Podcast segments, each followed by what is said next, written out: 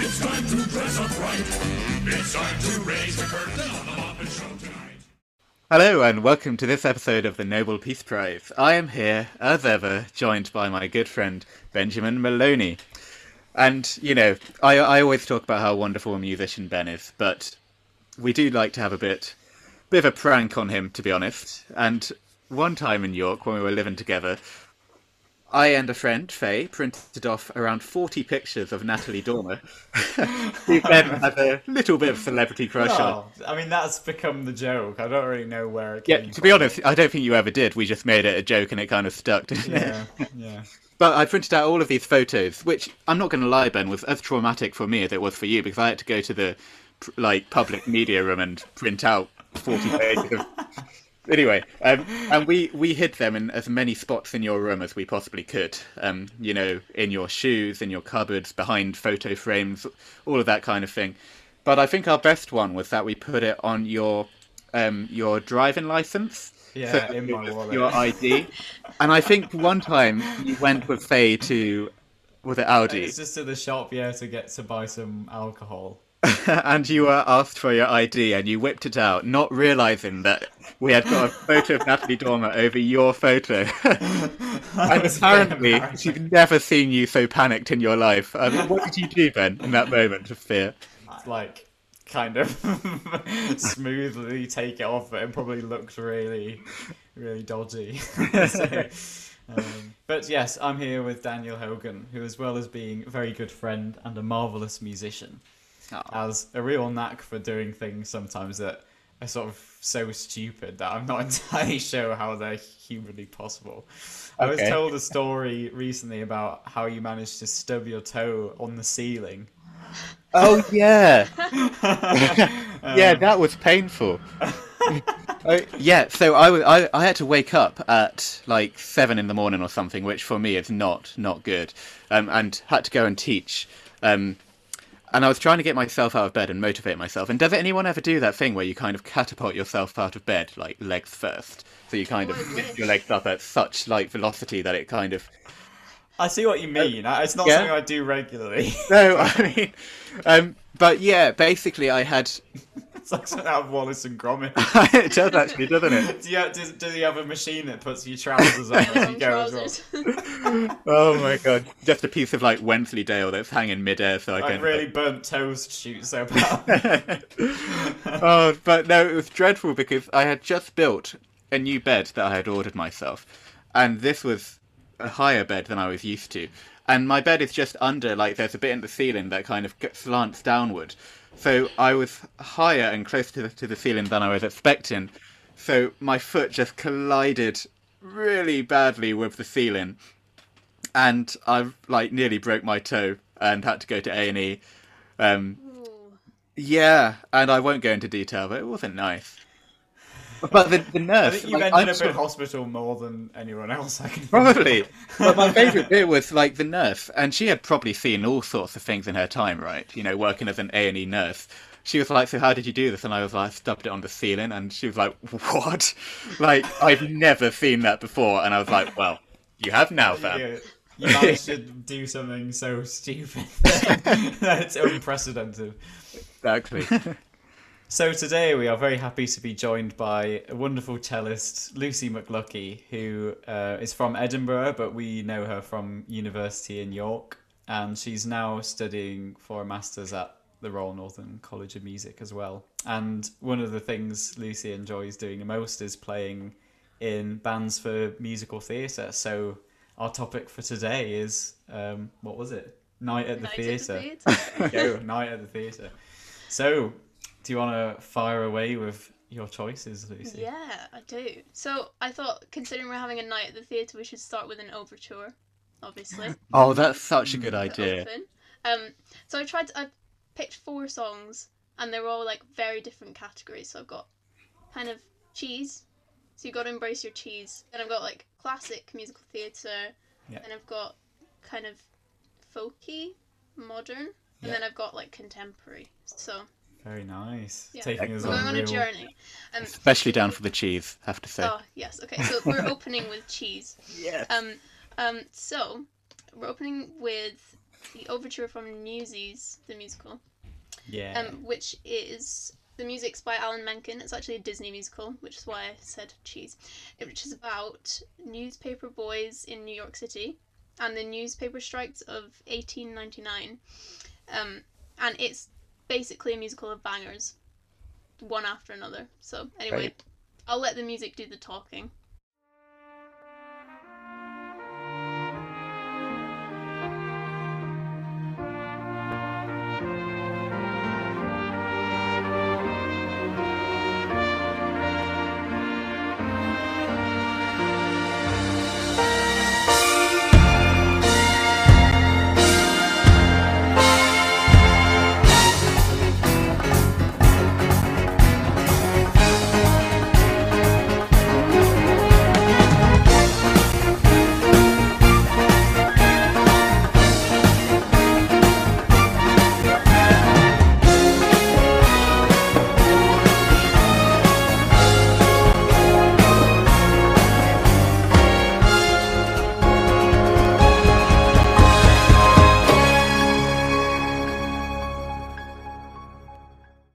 That's Seize the Day, the tune at the start, yes. Isn't it? Oh my yeah. gosh, I'm so glad you know it.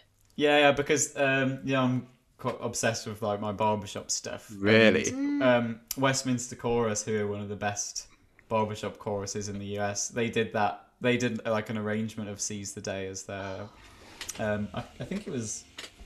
I can't remember if it was a ballad or an uptune now. I think it was an uptune. But anyway, they, they did that in a contest a few years ago. That was me. I'll have to send you the arrangement. Oh, I it's definitely amazing. Will give that a listen. Mm. Seize the Day is one of the best. The they best did it in like proper the proper costumes as well and everything. Oh, brilliant. Nice. Yeah. yeah. I really like that one. Oh, good. I'm glad. Banger. Yeah.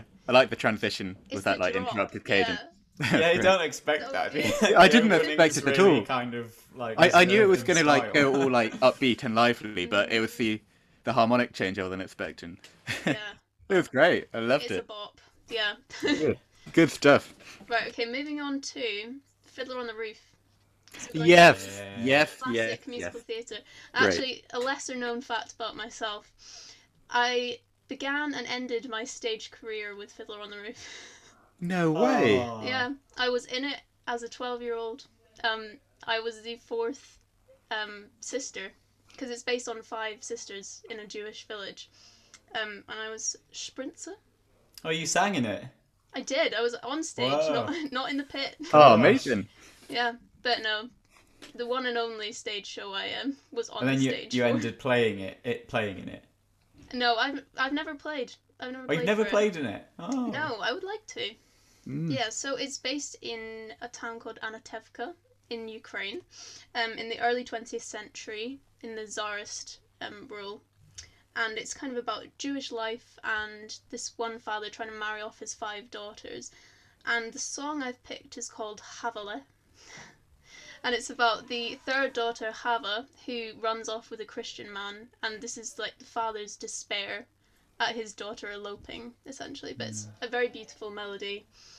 Um, bit, bit of a sad one. Oh, am I going to cry, Lucy? If I cry a lot. Oh, no. I think well, we'll see, we'll see. We'll see if it can make you cry. We'll get oh. you a snorkel then. It's been the aim of these podcasts all along, hasn't it? Yep.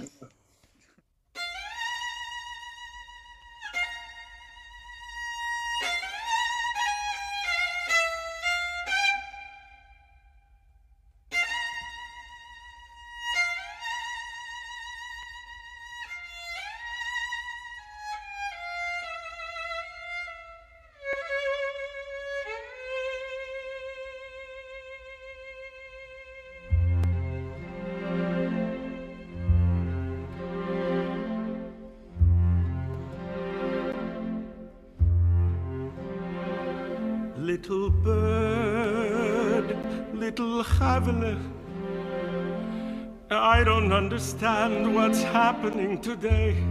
Everything is all a blur. All I can see is a happy child, the sweet little bird you were, Chaveleh, Chaveleh. Little bird, little Chaveleh, you were always such a pretty little thing, everybody's favorite child. Gentle and kind and affectionate, what a sweet little bird you were, Chaveleh, Chaveleh. The transition from the kind of um, Jewish sounding like solo violin into the lovely like lilting melody. Yeah, yeah. And the way like the um, sort of klezmer scales like mm. it still worked, like the sort of Jewish folk music still worked into the melody. Yeah, they like, fit somehow. Thing. Yeah, yeah, it does that throughout the whole musical, really, doesn't mm-hmm. it? It's quite effective. Yeah. Opens with the, the fiddle line as well. Mm. Okay, so a bit of a mood change now. Um, have either of you ever seen Amelie, the film? Oh, no, that's the French one, isn't it? It is. It's a French film um, about a girl called Amelie who is very shy, and she finds a little cigarette box in her apartment one day, which has a load of childhood trinkets in it, and she decides to find the owner of the trinket box. Mm-hmm. And she kind of goes around, like, affecting people's lives in some way. It's very quirky, there isn't much of an actual storyline, but they've just changed it into a musical. Um, and ah. it's opened on the West, well, I mean, it opened on the West End about a year, just over a year ago, I think. Um, yeah. But it's really cool, because all of the music's quite, like, folky. Um... like kind of French and folky, um, and all of the musicians are actors on the stage as well, so they're like carrying their instruments around while being characters. Really cool. Um, haven't had a chance to see it, but I would love to. So this um, is very contemporary then. Yeah, yeah, very current, like very them. New musical. Um, and it's called Times Are Hard for Dreamers.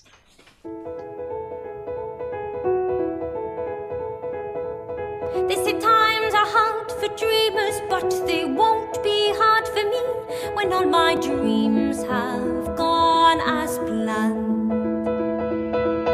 Then I can see who's falling down, and though they do not see me, I am reaching out to my hand. Inside the train, out through the glass, my finger tracing out, I see myself.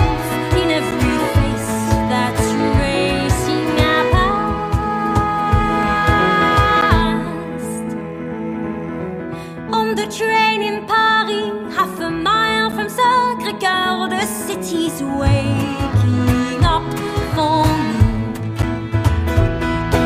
And I can see what each of them has lost or locked inside, and suddenly I hold the key.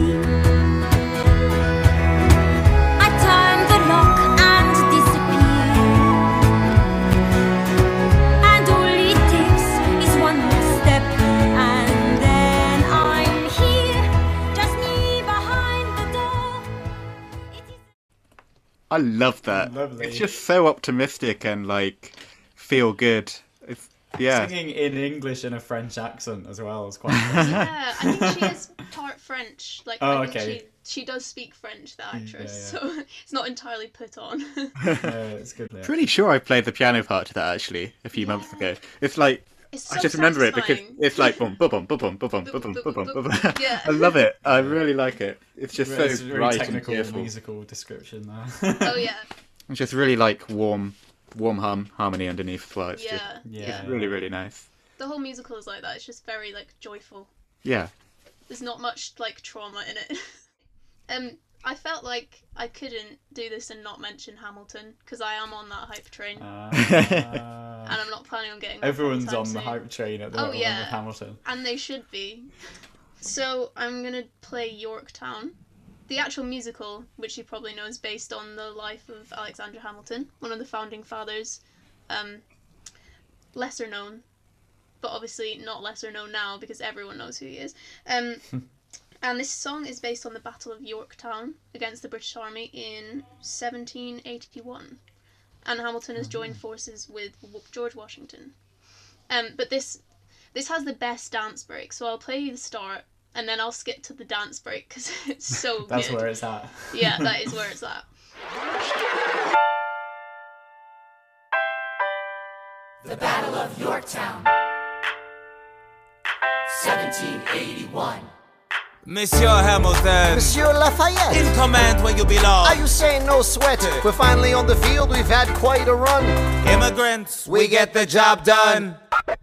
So what happens if we win? I go back to France, I bring freedom to my people if I'm given the chance. We'll be with you when you do. Go, lead your men. I'll see you on the other side. Till we meet again. I am not thrown away my shot. I am not thrown away my shot. Hey yo, I'm just like my country. I'm young, scrappy and hungry, and I'm not thrown away my shot. I am not thrown away my shot. Till the world turns upside down. Till the world turns upside down. I imagine death so much it feels more like a memory. This is where it gets me. On my feet, the enemy ahead of me. If this is the end of me, at least.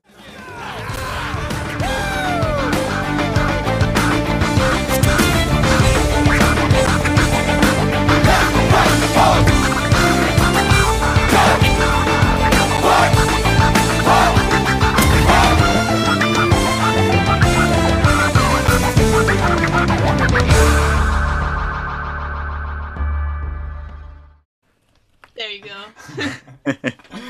It's such a weird idea for a musical, but it works so well. It just works, doesn't it? Yeah.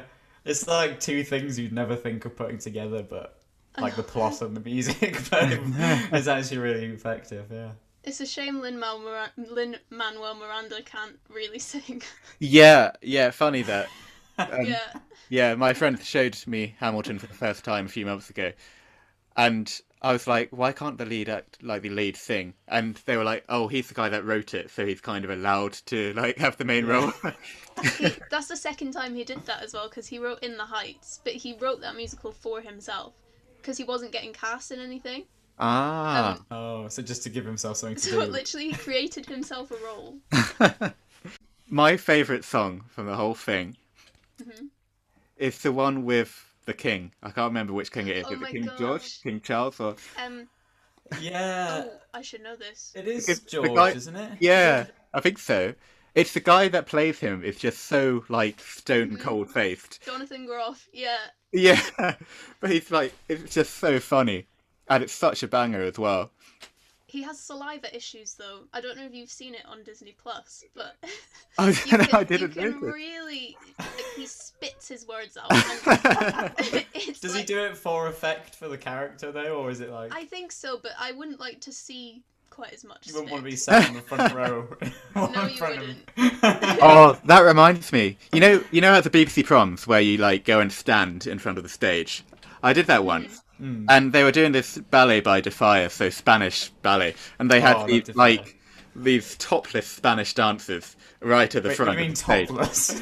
Male. I should probably add male who, who didn't have any oh. top, their, their shirts on. I don't know why my first thought. I thought female as well. Like, did you?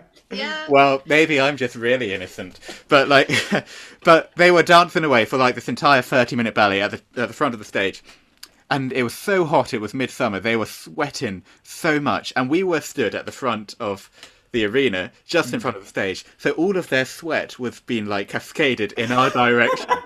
And we were just sat there, like, having a shower of... It was like a dog shaking dry when yeah, it, out it was. The like, they were amazing. That was the same concert that um, they finished with Bolero, you know, the Ravel Bolero. Mm. Um And you know Bolero's fifteen minutes of it repeating itself. Yeah. They thought they'd do an encore, right? Not also Bolero. Bolero. So oh, they did Bolero. So you had like twenty-five minutes of the same thing. I didn't mind. I love it, but people started leaving. So yeah, I tried to go with something which, since we said night at the theatre, made me actually think of the... Well, not really the experience, but like think of the theatre. So my first thought was going for something that's very sort of... Like you said, an overture, like mm. you know, like lights, curtains, and like uh, adrenaline and all that stuff. I actually genuinely almost picked the Muppets theme tune. Oh my gosh! Like that is for Instant me. Winner there, Ben. Yeah, like the words are just, and the, like the whole opening, um, with all that extravagance and stuff, describes perfectly what I was thinking of about. Um, the experience of going to theatre, but obviously I didn't pick them up. um, so I feel like because of me, people will be expecting me to do something a bit historical. So I've gone with that. Um, so what I'm nice. going to do is, I haven't, not all of these are actually from musicals, but they are associated with the theatre. Oh, so I'm going to give you a tour of basically the earliest uniquely American popular music. So like a whistle-stop tour of some of the kind of earliest hits of the Great American Songbook. So I've got... Oh, nice, an education. About, yeah, exactly. I've got about... Um, five songs, I think. I'm only going to play you a little bit of each one. And then I've got one which I'll actually nominate, so I won't be cheating, just okay. to clarify that. um, yeah. So, um, oh, by the way, all of these are played by um, the Peacherine Ragtime Society Orchestra and sung by Chief Bill Edwards, who's a American, um, I think he's an American Navy singer. Um, but I also recommend you go and listen to the Paragon Ragtime Orchestra, which is Rick Benjamin's orchestra, who've done instrumental versions of a lot of these as well. Have to say that because he's my fave, so I'll throw that in there. All right. So, um, the earliest non-operatic musical dramas on American stages were mostly, well, I say non-operatic, semi-operatic, were basically an imitation of... Uh, those of you who listen to Robert Bates's episode will know Edwardian Savoy light opera, things like Gilbert and Sullivan. Um, and actually, Robert told me an interesting thing that the other day they made sure to premiere The Pirates of Penzance in America because they knew that otherwise it would just be copied and American people would not know about it. So people like John Philip Sousa and all of those names were basically, I'm sorry to say, sort of ripping off Gilbert and Sullivan and writing American versions of their material. The first alternatives that appeared were the kind of musical comedies that you find on Broadway, things that were tinged with the new ragtime styles, um, and they were modelled after things like, you know, nineteenth century entertainments like music hall songs and minstrel shows and that kind of thing. And there were hundreds of these musical comedies staged on Broadway in the nineties. That's the eighteen nineties, obviously. Um, which, yeah, it was called the naughty nineties here. They called it the, the gay nineties in America because it's like very decadent art. And um, they were mostly composed, these comedies, of a variety of songs that came from uh, New York's Tin Pan Alley. So, you know, Tin Pan Alley was a bunch of publishers that were publishing all of those early hits that were kind of ragtime tinged things by George Cohan and Irving Berlin and people like that, who were trying to create a uniquely American style that was distinct from the English operetta. And a lot of these successful New York shows were had extensive tours and they drew on vaudeville styles as well. Uh, I'm going to start by playing you... Um, a song by George M. Cohan called You're a Grand Old Flag, which was written in nineteen oh six um, for George Washington Junior, which sort of was a musical, um, pr uh, a proto-musical. And it's a patriotic American march, and um, it's sort of not very syncopated. You can hear how it's be from before the ragtime style strongly infiltrated. But one thing you'll notice is the orchestration is very different to what we think of as an orchestra. So if you said an orchestra in America in those days, in the nineteen tens or nineteen hundreds, nineteen tens, you'd think of a, a theatre orchestra, which was a small band of about eleven or twelve people. Mm. Um, you'd have a string quintet, so with double bass, just one player on each part. You'd have flute, clarinet, the flute probably doubling on piccolo as well. Two cornets, a trombone, a piano sometimes, and a drum set, like a trap set, you know, one of those early drum kits which had all the bells and whistles, that's where the phrase comes from, oh. attached. Um, and so it's a very unique kind of orchestration, and I think it's really effective at transcribing those, these things which are often written at the piano into a, a sort of format for band. So here you go. Thank you.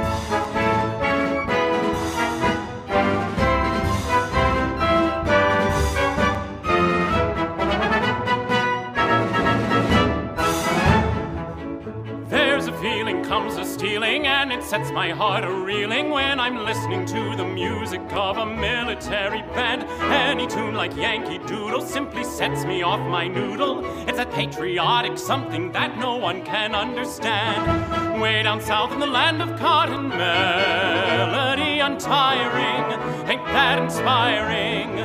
Hurrah, hurrah, we'll join the Jubilee, and that's going some for the Yankees by gum. Red, white, and blue, I am for you. Honest, you're a grand old rag, you're a grand old flag, you're a high-flying flag, and forever in peace may you wave for the emblem. Um, the start sounds like Auld Lang Syne. Yeah, that's another yeah. thing I was going to mention. Yeah. Is, um, yeah. It's very common to quote Um, other popular tunes like folk songs in these orchestrations. Oh, you'll hear it in okay. all of them, actually. They love to just chuck in like Yankee Doodle, I Wish I Was in Dixie, Auld Lang Syne, uh, all of that stuff gets gets quoted constantly. I don't know why, but it's it's great. It's good fun. It's like a sh- chance to show off their counterpoint skills, I think. Yeah. The rise of um, Tin Pan Alley in the nineteen tens might be marked by... Uh, this might, the start of it might be marked by the debut of Irving Berlin's Alexander's Ragtime Band, which was written and released in nineteen eleven, and it sold a million copies of sheet music in the first year, and another million in nineteen twelve, which for that time is pretty big. So it was a an instant hit, and it was originally recorded by Arthur Collins. Again, you can hear that um, there's not a massive amount of syncopation. Ain't you coming along? Come on in here, come on in here, Alexander's Ragtime Band. Come on in here, come on in here, it's the best band in the land. They can play a bugle call like you never heard before, so natural that you want to go to war. That's just the bestest band, what am? Honey lamb, come on along, come on along. Let me take you by the hand, up to the man, up to the man, who's the leader of the band. And if you care to hear the Swanee River played in ragtime, come on in here, come on in here, Alexander's Ragtime Band.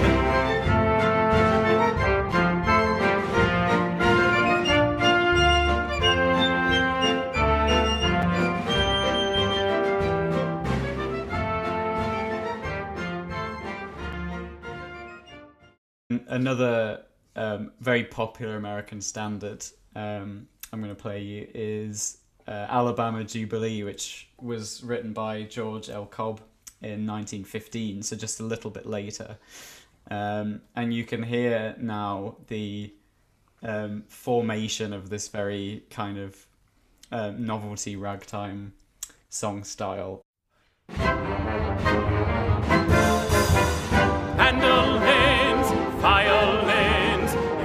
So tuning up, the fun begins. Come this way, don't delay. Better hurry, honey dear, you'll be missing. Music sweet, ragtime treat, goes right to your head and trickles to your feet. It's a reminder, a memory finder, of nights down in old Alabama. You ought to see Deacon Jones when he rattles the bones. Old Parson Brown, fooling round like a clown. Aunt Jemima, who's past eighty-three, shouting, I'm full of pep. What you said, what you said. One-legged Joe danced around on his toe, threw away his crutch and hollered, let her go. Oh, honey, hail, hail, the gang's all here for an Alabama Jubilee.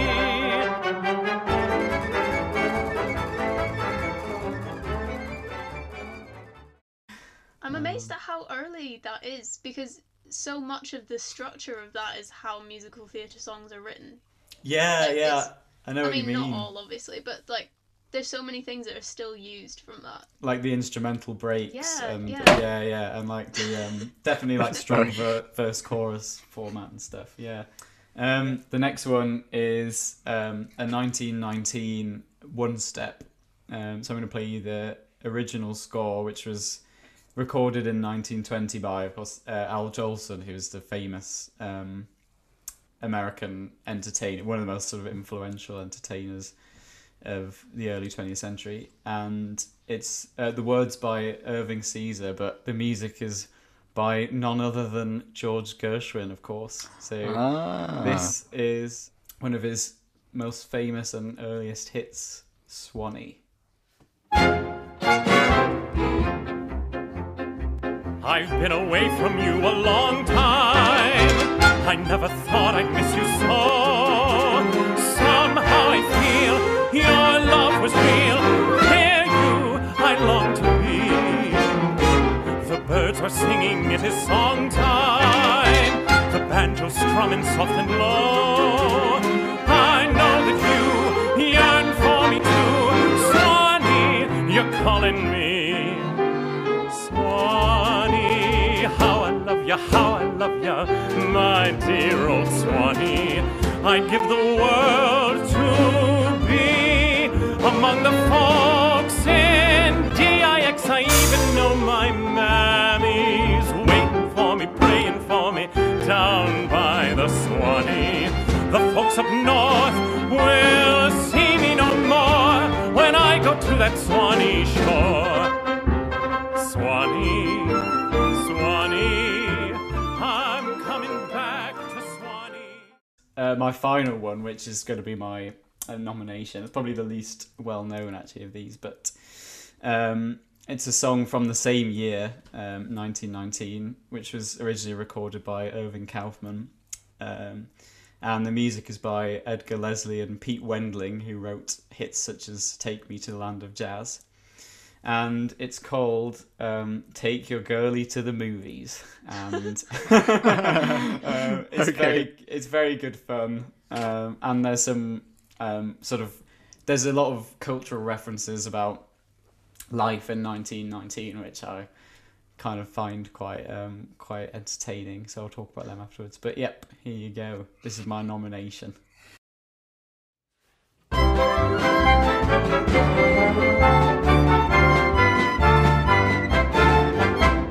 Beatrice Fairfax gives advice to anyone in love. That's why Johnny Gray wrote to her one day. When I call to love my girl, her folks are always there. I'm sad and blue, what do I do? And Beatrice said never despair. Take your girlie to the movies if you can't make love at home. There's no little brother there who always squeals. You can say an awful lot in seven reels. Take your lessons from the movies and have love scenes of your own. Though she's just a simple little ribbon clerk, close your eyes and think you're kissing Billie Burke. Take your girlie to the movies if you can't make love at home.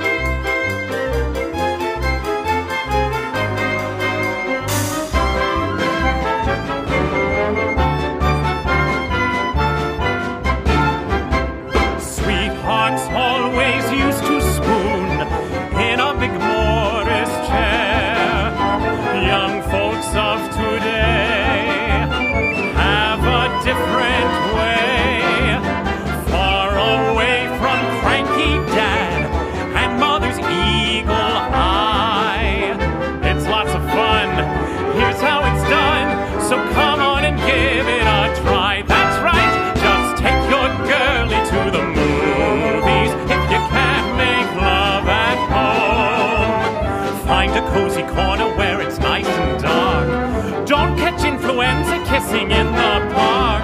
Take your tips from Douglas Fairbanks and have love scenes of your own.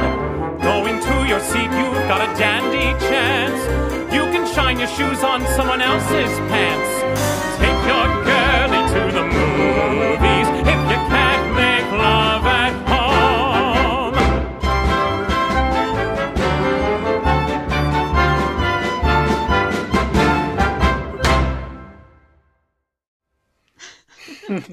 home. I think it's so much fun, that music, and uh, yeah. The um the I was gonna say um it, this it mentions Billie Burke, who's obviously not the uh, guy from Twilight. It's um she was an American um American actress uh, who, if you've ever seen The Wizard of Oz, you know, the nineteen thirty-nine yeah. film, the original yeah. Wizard of Oz, she plays um, Glinda the Good Witch in that. Oh. Um, but um she was married to Florence Ziegfeld, who started up these um, kind of stage spectaculars known as the Ziegfeld Follies that started in nineteen oh seven, and they were produced all the way until nineteen thirty-one. And these um, shows featured many numbers, dance numbers that were choreographed to works by people like Irving Berlin and Gershwin. So that's kind of tying it all together, is that um, those were some of the shows that kind of launched musical theatre, uh, or or kind of started off the hype for musical theatre. So that's kind of, oh, and also you heard um you heard the line about influenza. Yes. Well, this, this is nineteen nineteen, so it's the just after the end of the Spanish flu um, epidemic, oh. which was in nineteen eighteen, was when Spanish flu hit. Like, I guess it symbol it symbolises the, the joy of being able to do stuff like that again, yeah. go to go to movies and what have you. P D A. So there you go. Yeah. It's always really hard to compete with Ben anyway. So I thought, especially as we're night at the theatre, I'd uh, bring some theatre into it. Oh wow! Oh gosh, yeah. Here we go. You didn't oh think of this, gosh. Ben, did you? No, right? But I, d I can't, the don't be. The candles are being lit. Uh, as, as I keep saying to people, don't be dazzled by Dan's tactics. It's not it's not fair. I mean, would you not be dazzled by a a, a cherry and vanilla Yankee candle? Oh, very good. Oh, yeah, smell-o-vision would be good right now. So I've gone for something a little different to Ben. Um, okay. It's very, it's very Dan Hogan. It's very heart on sleeve, very soppy, very, you know, okay. emotive. But yeah, here we go. We all know and love Leonard Bernstein, of course. Oh, yeah. An extraordinary man, one of the most all-encompassing figures of musical history, who was just at home conducting Mahler with the Vienna Philharmonic as he was presenting educational T V programmes about music to young people, or playing piano in jazz clubs at night to write in some of the best musical theatre in history. I mean, it would be very easy for me to spend the next few hours getting quite emotional about how West Side Story is some of the most glorious music of all time, which I really fervently believe. But I wanted you to introduce you guys to something new. So how many people would know, for example, that Bernstein wrote music for Peter Pan? So, yeah, I know, crazy, isn't it? Um, and, you know, Peter Pan couldn't be more associated with the theatre. You know, films, pantomimes, musicals, plays, you name it, it's been done. But Bernstein's Peter Pan was premiered in nineteen fifty, when Bernstein was in his early thirties, and this was seven years before West Side Story was first performed. So, I just wanted to give a little idea of just how versatile a musician Bernstein was, by playing you a very short extract from a piece that Bernstein premiered as a conductor from around the same time he was writing this musical.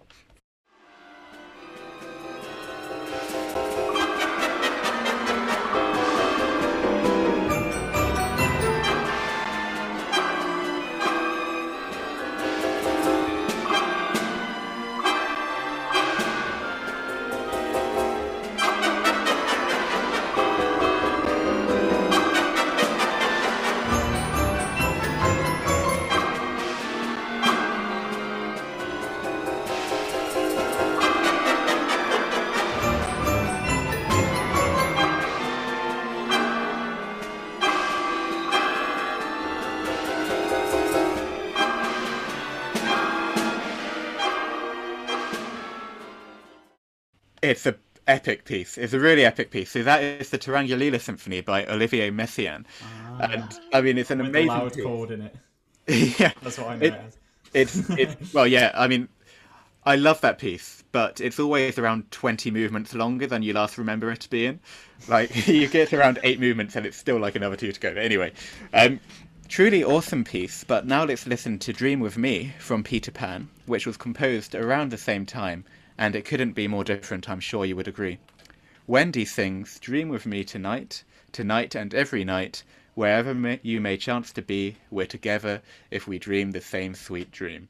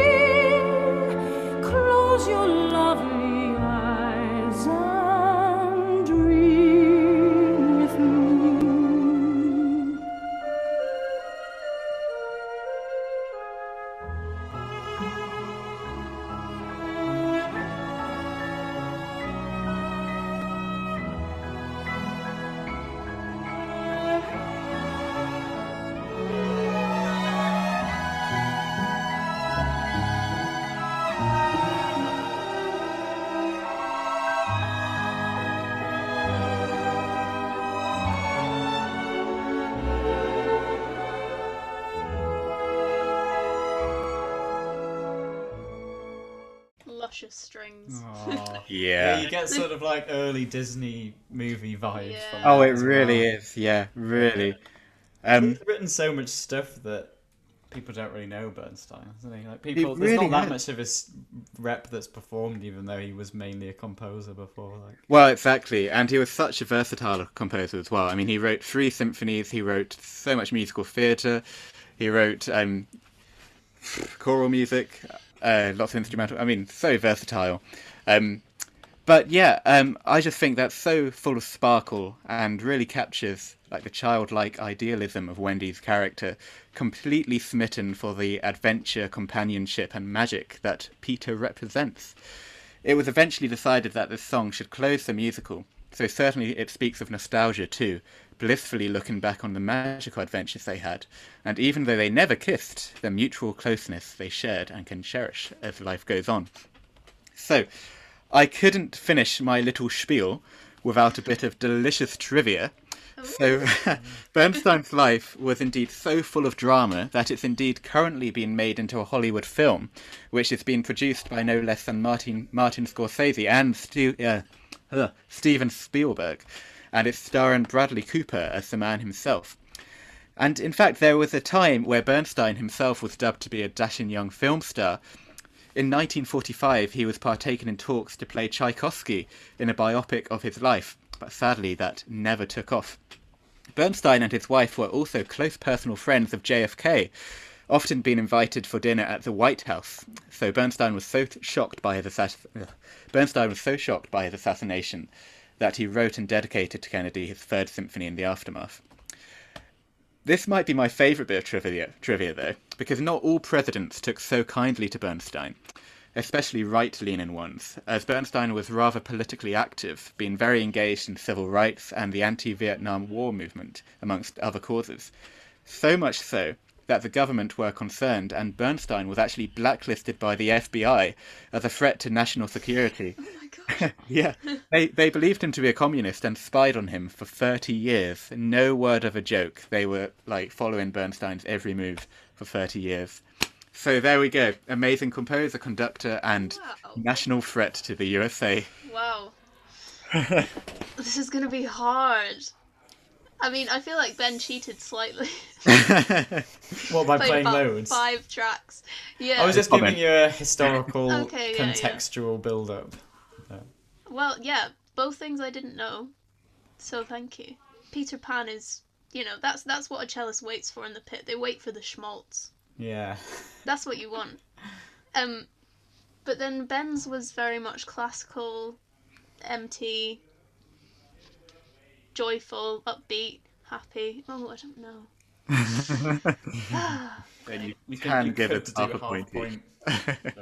Okay, yeah, I, I, I'll go for that option. Fair play, fair play. Fair you play. Each get a half point. I mean, I had a history lesson and I had some schmaltz, so. I love that. That basically sums both of us up, Ben, because like you bring the history and the intelligence, and I, I just bring the charm and the schmaltz and like. All right, don't bring yourself up too much. No, I'm joking. I'm joking. Right. We all went to York, and we were just wondering what your favourite concert that you partook in at York was. Ooh, probably Mahler Nine, just because it was such a feat. Like, mm-hmm. yeah. I can't remember how long it was, but it was a long time. Yeah, it's a kind of a seventy-five minute symphony that yeah. yeah exactly, but it properly allows you to like get into the piece mm. and at the end it's just like serene calm. Like I don't think I well it doesn't sound calm when you say you didn't breathe at the end, but it's just like a, re- a single cello line, so quiet. Yeah, I remember just forgetting to breathe. Slightly uh, slightly different one, but what's your favourite pancake filling? Like on, on pancake day, what what do you go for? So are we talking like crepes? Yeah, like crepes, thin ones. Yeah, I think lemon and sugar. You can't go oh wrong. Yeah, no, gotta go classic. Go yep. Yeah, that's good. Yeah, sharp and yeah. sweet. What is your favourite scent? Ooh, yeah, a good question there, isn't it? Very good. Thank um, you. If I want something calm, lavender. I'm a big fan of lavender. Yeah. But then I'm also a big kind of spicy, um, cinnamony kind of winter yeah. smell yeah, fan. Yeah, definitely. What Are there any just random smells when you're out and about that you like? Yeah. Oh, I love, like in the winter, wood smoke. Mm. Oh, really? That. Yeah. Yeah, that's nice. Yeah. If you have like a little fire pit with logs in and stuff. Yeah, something. I love that smell. Yeah, yeah. Yes, is there any particular musical theatre composer that really grinds your gears? So one that really you actually don't like, yeah. Oh. You could do it. You could do a more general one, like any just composers that that annoy you. Einaudi. Fair play. Yeah, fair play. That That's why our forfeit is playing Einaudi for the. Oh yeah, the yeah, loser, we, loser of this. Whoever yeah. loses has to do a practice diary of Einaudi. That's hilarious. And what is your least favourite flavour of crisp? Ooh, least favourite. Least favourite. I really don't like meat, like meaty crisps. Okay. I am a yeah. vegetarian, but like even though I'm, I'm a veggie, yay! yay. Sorry, high five. I just like meat and fellow vegetarians. That's all. Yeah. That, basically, everyone we've had on is a vegetarian. Really? I know. I'm loving it. It's then. not very. It's not very uncommon these days. Classic musicians, well. yeah. yeah. Sorry, Lucy, you were saying. No, that's all right. Um, most of them are actually vegetarian though, like meaty crisps. It's not real meat. Yeah. But yeah, just, it's just flavouring, isn't it? I just don't get like chicken crisps.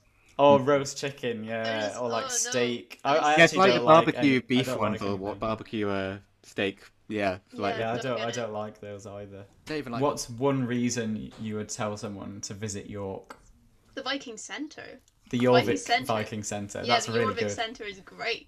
They yeah. just reopened it after a lot of renovation as well. They were doing yeah. it for like a few years. So. It's like a whole experience. Like you go around on this little cart through mm. like a pretend Viking village. It's great. The smells and everything. Like, oh yeah, they're a little bit too real. The too strong, yeah. yeah, um, Lucy, could you describe yourself in one word, please? Oh, that's difficult. Mm. Um, people always say that I'm quite calm, but actually I'm really not. I think that's maybe just a um a front. Right. I'm definitely not a calm person. I don't know. Curious? Curious is nice. That's good. Yeah, yeah, that's good. That's a good word, yeah. We'll go with that. Yeah, I like that. And my last question is, uh, this is quite a hard one as well, actually, but pick one musician. Can be someone who's like dead or alive or whatever, composer, conductor, player, anything, who you think everyone should be raving about, but they aren't. The Danish String Quartet. Oh, cool. Ooh. That's a they great idea. Okay. So much, like... cool folky stuff, but then also they play a lot of classical stuff, but the way they play it is kind of folk inspired. It's so good. That's would cool. recommend. That's a brilliant answer. Yeah, yeah, I, I was not expecting that. Yeah, string quartet, brilliant. Yeah, they're great. Wow. Cool. Well, thank you ever so much, Lucy, for coming yeah, on. It's been so, so much fun talking to you. A pleasure. Some have some tunes to go home and listen to again now. Yeah. I mean, all of us are currently home anyway. Yeah, I don't know why it's lockdown. yeah. Optimistic thinking, Ben. But tonight we went to the theatre. We, we did, did. in, in spirit. In Ben's case, we went around ten different times as well. We did. Sorry. And I enjoyed each one, of course. Yes. Good, good, yeah. So, as always, guys, thanks for joining us on another episode of the Nobel Peace Prize. And come back next week for the last episode of Series one, when we'll be joined by Ella Rainbird Early to talk about music of the night. I've got Amazon Prime, though, so I just click oh, a button to be with, with you, like, probably in around five seconds. Kill the rainforest but, and win the game. To be fair. yeah, yeah, that, I didn't think about that. I, I promise I'm, like, really environmentally friendly. I am a Sorry, vegetarian. Oh, that's what they always say, everything. Isn't it? I compost everything, all right? I compost every tea bag that I use. That was impressive. Good. Thank you. Do you want a pat on the back? That that would be quite good, actually. Yeah. I would if I could. Safe, Ben. yeah, sorry. Yeah. Kate, where did she get it from, then? She was on a hen do. Oh. She had a load of plastic wedding rings. She was just proposing to everyone as yeah. she went well, round. Well, not everyone, but... Oh, sorry. I felt quite honoured. Special people. yeah. We are very, very happy to be joined here today with by who. this, is, this is why. This is why it's better if you do it. Okay. All right, fine. All right, go on, have I a go. Just introduce You're... myself. That, that, you know what? That'd probably be better. To be fair, yeah. You could, why haven't we done that before? No, anyway, um, all right then. But yeah, that was that was good. Getting covered in yeah. sweat from some very. Mm. Muscular Spanish men. Doesn't happen every day, funnily enough, Lucy. No, I'm sure it doesn't. No, maybe it does for you, Ben. I'm not sure, but not not for me. Thank you for the introduction. Anytime, anytime. Superb. E O. I don't know why. E O. Oh, E O. I don't know. Oh, Lu- I'm so sorry, Lucy. I've had. It's not even about Strauss, it's not why I ordered. Oh, there you go. About, or can you not tell? I haven't worked it out yet. Oh, but... well. But there you go. German erotica. It could be, it could be. In which case, the person that ordered the German erotica probably got sent my book about Strauss. Oh, and they're, no. they're wondering, who are these pictures of these this old moustached, bearded German man? Yeah, not why I ordered. Have turned. Exactly, exactly. Thank Our you. boiler uh, in Ant- Man- bleh, Manchester yeah. is really um, Manchester. Manchester. It's really dodgy. Sorry. I have a hand cream thing, and normally it's on lock, right? So like you can twist so you it. You can't you press, press it down. It. Yeah, but I, I thought sometimes, you know, you like to fidget, right? So to like relieve stress or something. Not that I'm stressed, just digging a hole now. But like I did that, expecting nothing to come out, and a whole load of it just came out, and I've had to deal with that, and it was really traumatic. And I'm sorry for interrupting you, Ben. But then... you know what my answer would be? Go on. Ben's aftershave. It's really, really good. The aftershave you wear is seriously really good. I, I have more than one, though. Should I put you two in a breakout room together? Just probably. A little bit of romance. I'm glad to know it's working, whatever it is. It'll do stuff where it'll just go like... and then it'll just go... and then, like, the choir will come screaming in on some horrible note. Because my birthday's like in March, so it's going to be a lockdown birthday. We have the um, same birthday. I remember this. We do? Oh my god. Yeah. yeah. tenth of March? Yes. That's crazy. That is crazy, yeah. Well, you know, great minds think, no, are born on the same day. I just had to slightly adjust. Yeah. Slightly. Slightly. Yeah. Great minds are born alike. Yeah.